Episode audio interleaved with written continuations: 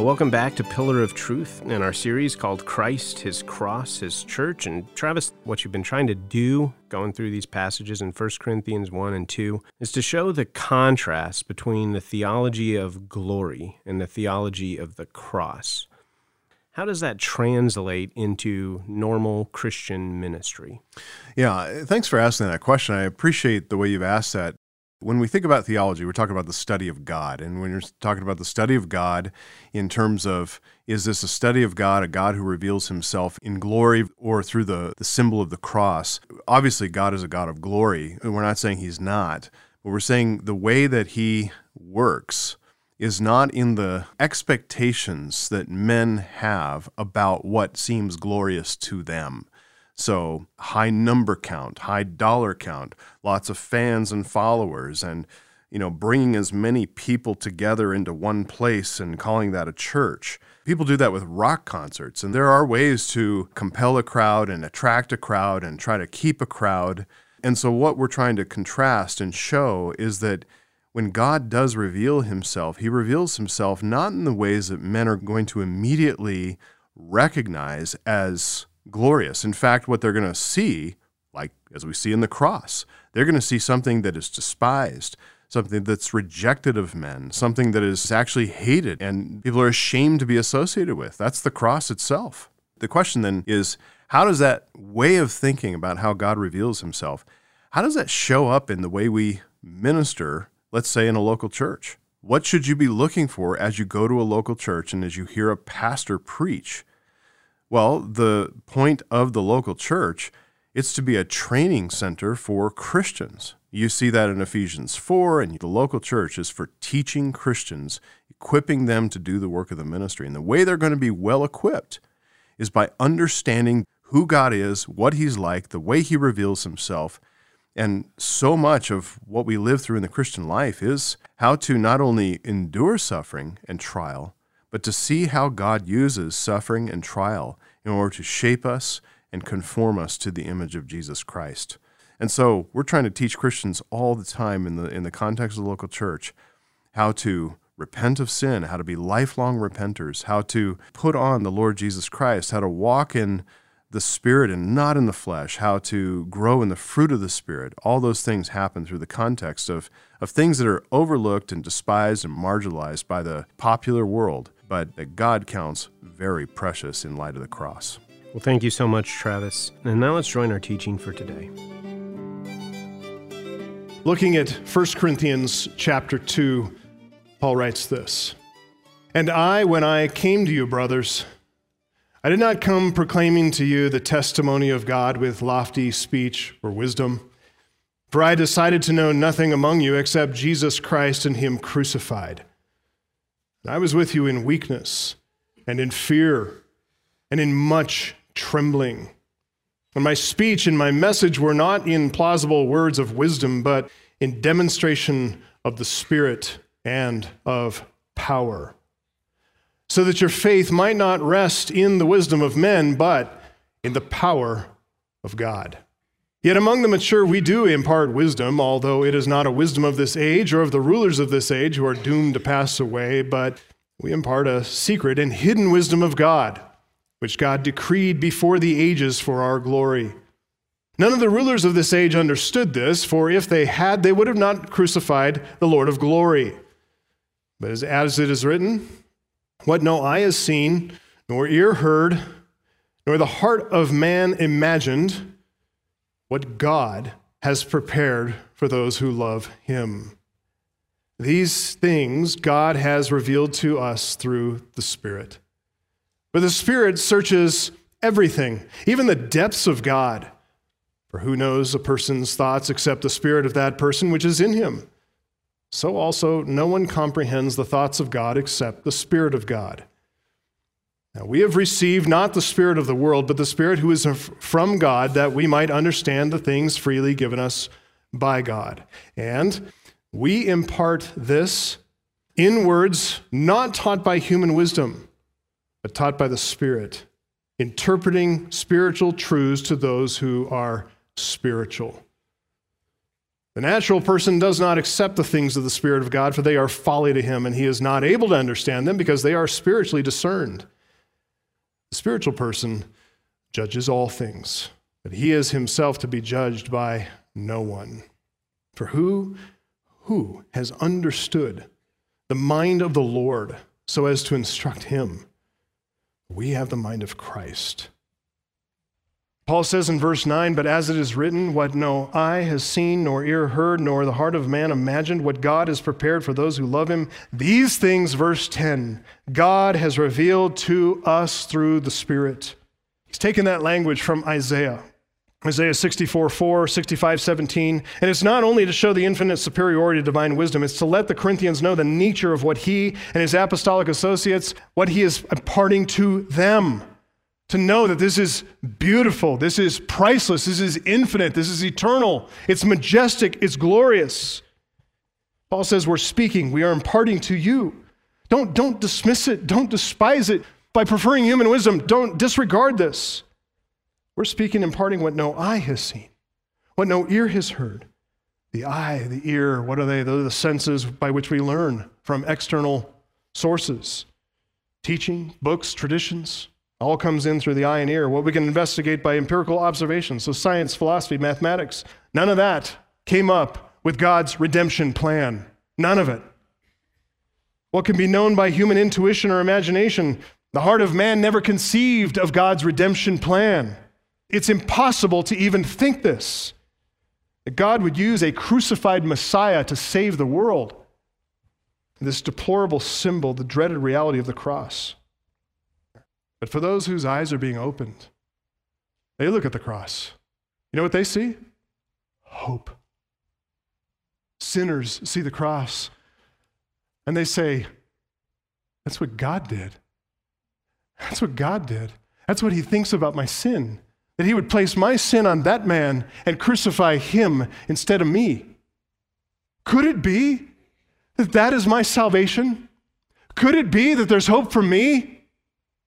And they put their faith in the penal substitutionary atonement represented in the cross of Jesus Christ. That only comes if the lights go on. What? He will forgive iniquity, transgression of sin, but he won't clear the guilty? How can both things be true? How can God forgive iniquity when he will by no means clear the guilty? Isn't that a clear contradiction? I mean, if God is inexorably just, and he is, which means he must punish all sins, every sin. Be sure to not leave one sin unpunished. And if he leaves one sin unpunished, one sin that offends his eternal character, he leaves one sin unpunished, you know what he denies? Justice. And if he denies justice, he has no right to judge anybody. He has ceased being God. And if he ceased being God, boom, we all go out of existence. He must punish all sins he can't leave one sin unpunished, and therefore, how could he ever forgive?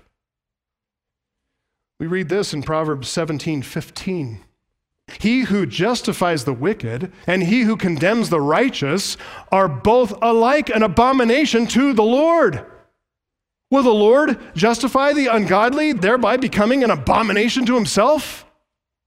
Is God caught in the horns of a dilemma, bound in his own character? Do his own attributes war with one another, bind him to be impotent and powerless and unable to fulfill his promise. Well, the solution to this puzzle is the very wisdom of God, is it not? The solving of this mystery is in Jesus dying on the cross. How? He died on the cross as a substitute for your sins and mine. And all who have faith in him God made him who knew no sin. Who's that? Only one qualifies, right? Jesus Christ. God made him who knew no sin, 2 Corinthians 5:21, to be sin on our behalf. How is that? He had our sin imputed to him, reckoned to him, accounted to him, accounted against him. The perfect, righteous, spotless Lamb of God, sinless in every way, nothing but merit in his bank account all of a sudden has the merit overlooked, and he's got accounted now to him all of my sins, all of your sins, all the sins of anybody who would ever believe. He had our sin imputed to him in order that we might become the righteousness of God in him. That is to say, all of his merit, all of his righteousness, all of his perfect satisfaction of the law of God, every obedience in thought, word, and deed, doing whatever God commanded, not doing whatever God forbade. That's imputed to me and you and anybody who believes. It's credited to our account, though we have nothing. So in Romans 3:26, God's wisdom is on full display as his righteousness shines forth. His character is true and steadfast. His own attributes don't war against him. They're in perfect harmony, always have been. He is just. Every single sin gets its due punishment. And if you're in Christ, all those sins are accounted to him, and every single sin placed upon him gets its due reward as God poured his holy wrath on Christ on the cross. And all those who are not in Christ, they will carry their own sin before the judgment seat of God and pay their own penalty. And that is a that is a horrible, horrible end. It's, it's too terrible to even imagine. He's just. Every sin gets its due reward, its due punishment, its due retribution. And he is at the same time, Romans 3:26, he is the justifier of the one who has faith in Jesus Christ. He's the one who declares that sinner righteous. This is the wisdom that God kept hidden, tucked away for the right time, the revelation of the cross of Christ. And he did that in order to confound the wisdom of the wise. So that every wise man who looked at that cross said, Folly. He wanted to show that their wisdom would not get them there. That way, no one could boast before him. He did that in order to accomplish our redemption. He did that in order to draw his true people to himself and reveal his marvelous wisdom, astounding wisdom, to all those and only those who believe in him, who love the Lord Jesus Christ.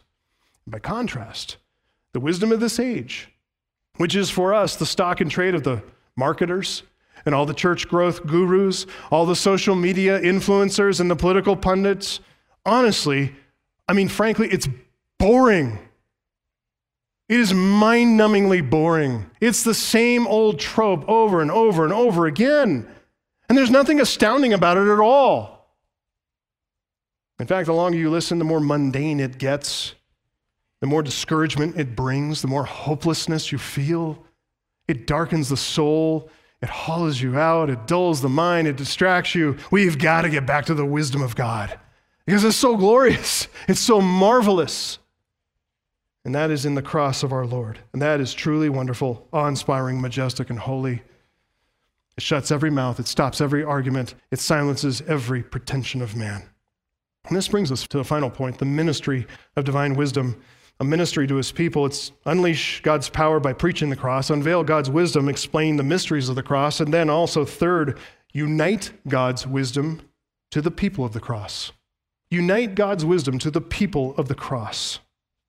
Job asked in Job 28:20, this is from dating from primeval times.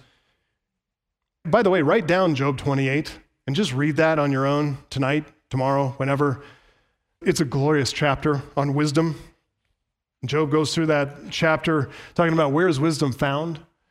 Under the earth by miners. They can't find it. Out on the sea. All, all, you can go anywhere in the world, you can't, can't find wisdom.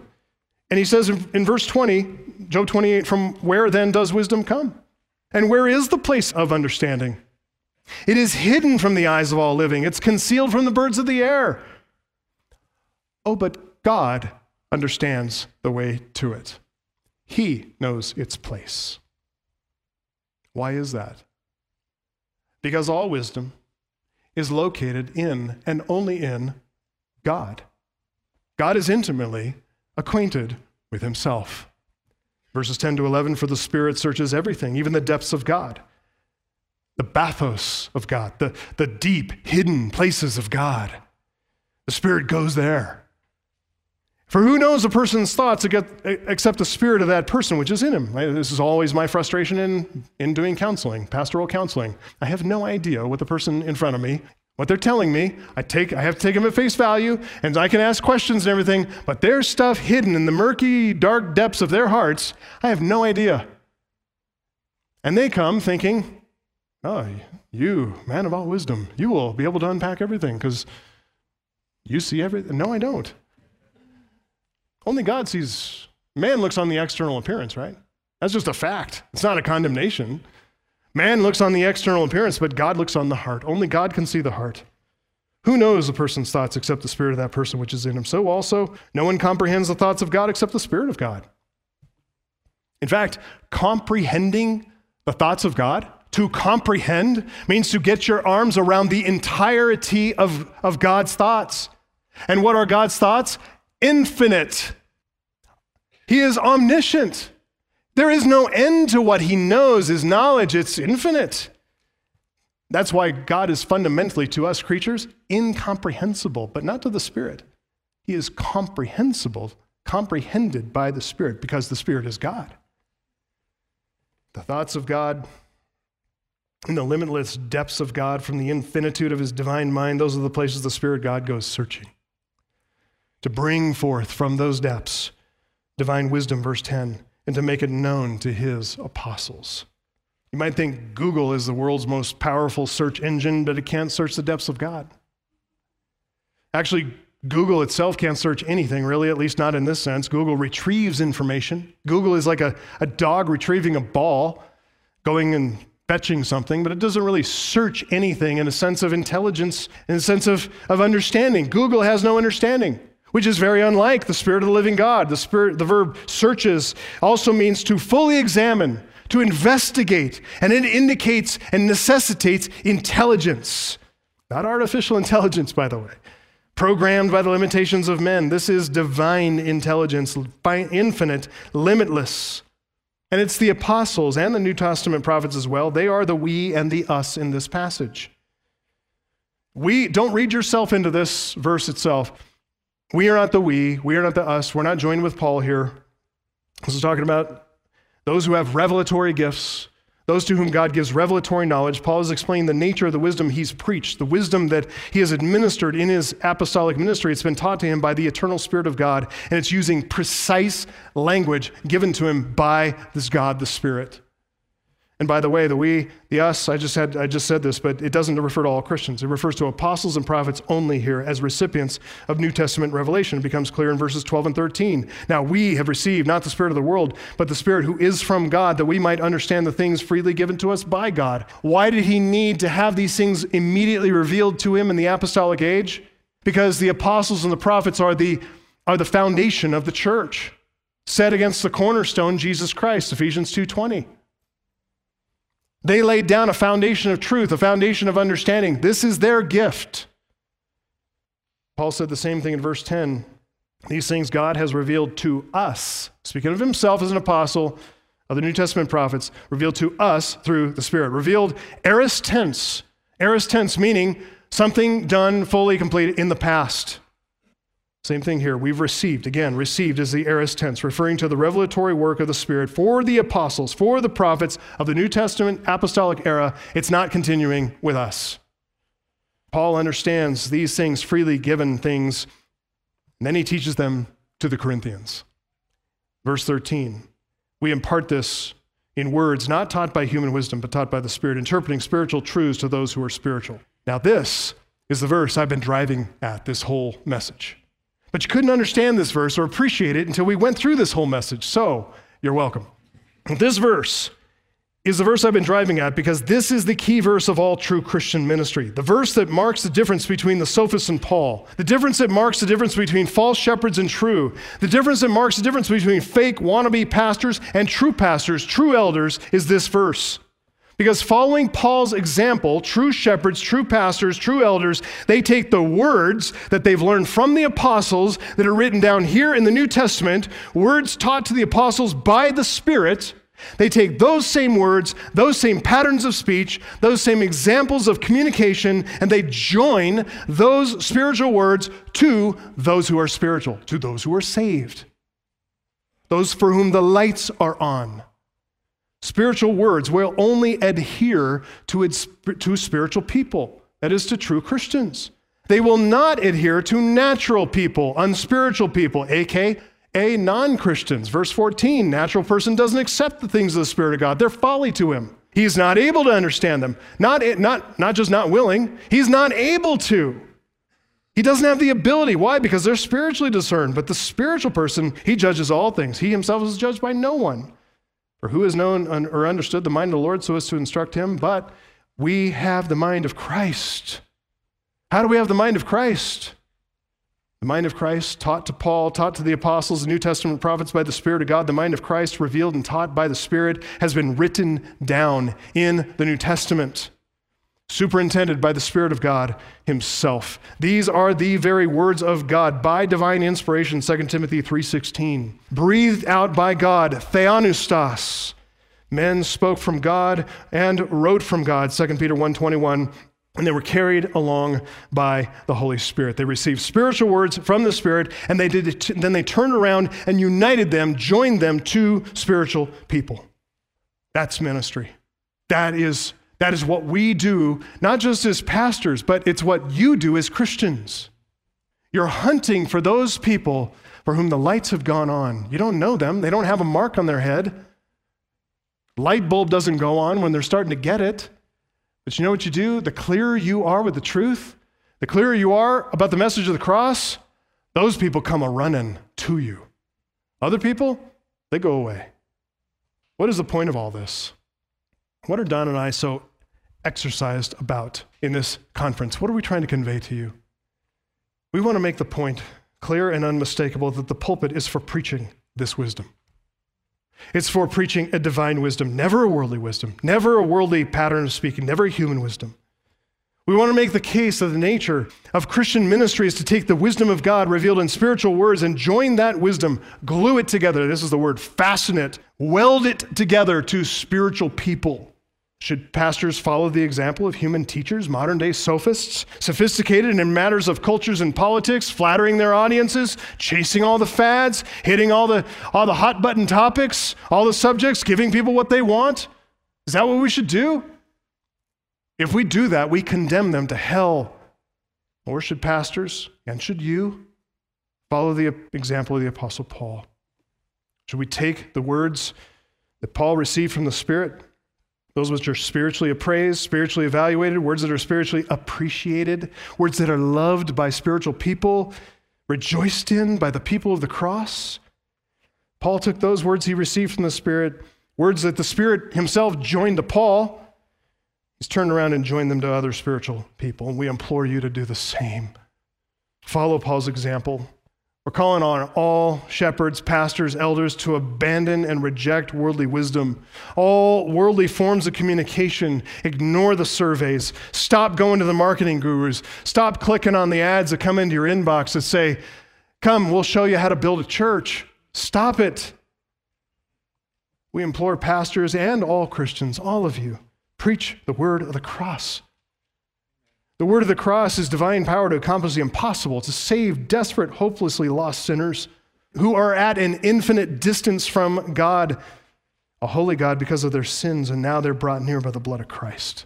The word of the cross is divine wisdom. It's true knowledge. It's applied righteously, and it accomplishes God's good purposes. And that is this effective, effectual in saving sinners in the demonstration of the Spirit and the demonstration of his power. And so when we resolve, like Paul, to know nothing else, to speak nothing else in the world, but to count our lives as just being an invisible vehicle of, of nothing but truth, cross truth. We know nothing except Jesus Christ and Him crucified. We don't proclaim the wisdom of the world anymore, that which is powerless and empty. We proclaim the wisdom of God, things that eye has never seen that ear has never heard, that's never entered into the heart of man, never even imagined, not in their wildest dreams. But this is all that God has prepared for those who love him. That's our birthright as Christians. It's our everlasting joy. Let's pray. Our Father, we count it such a privilege to be jars of clay in whom you have placed the treasure of this gospel. And that when we are broken open, that gospel shines forth. it makes its own case. We pray, Father, that you would make us invisible as speakers, that you would draw your people to the clear message of the cross that we preach. Pray that you would please help us to preach it well. Please be faithful. Take these passages that we've learned over the past couple days and what we're going to learn tomorrow, and just turn around and repeat those things to people. Help us to study, to show ourselves approved, a workman of God who does not need to be ashamed, but instead, let us boast forever in the cross of Jesus Christ. We thank you in Jesus' name. Amen. Well, thank you so much for joining us today. For further help or answers to questions or information about today's message, please visit our website, pillaroftruthradio.com, and just click on the contact button. We'd also like to invite you to join us here at Grace Church in Greeley, Colorado this coming Sunday. Visit our church's website, gracegreeley.org, to find details about our service. And tune in next time as we continue to stand up and stand strong on Pillar of Truth.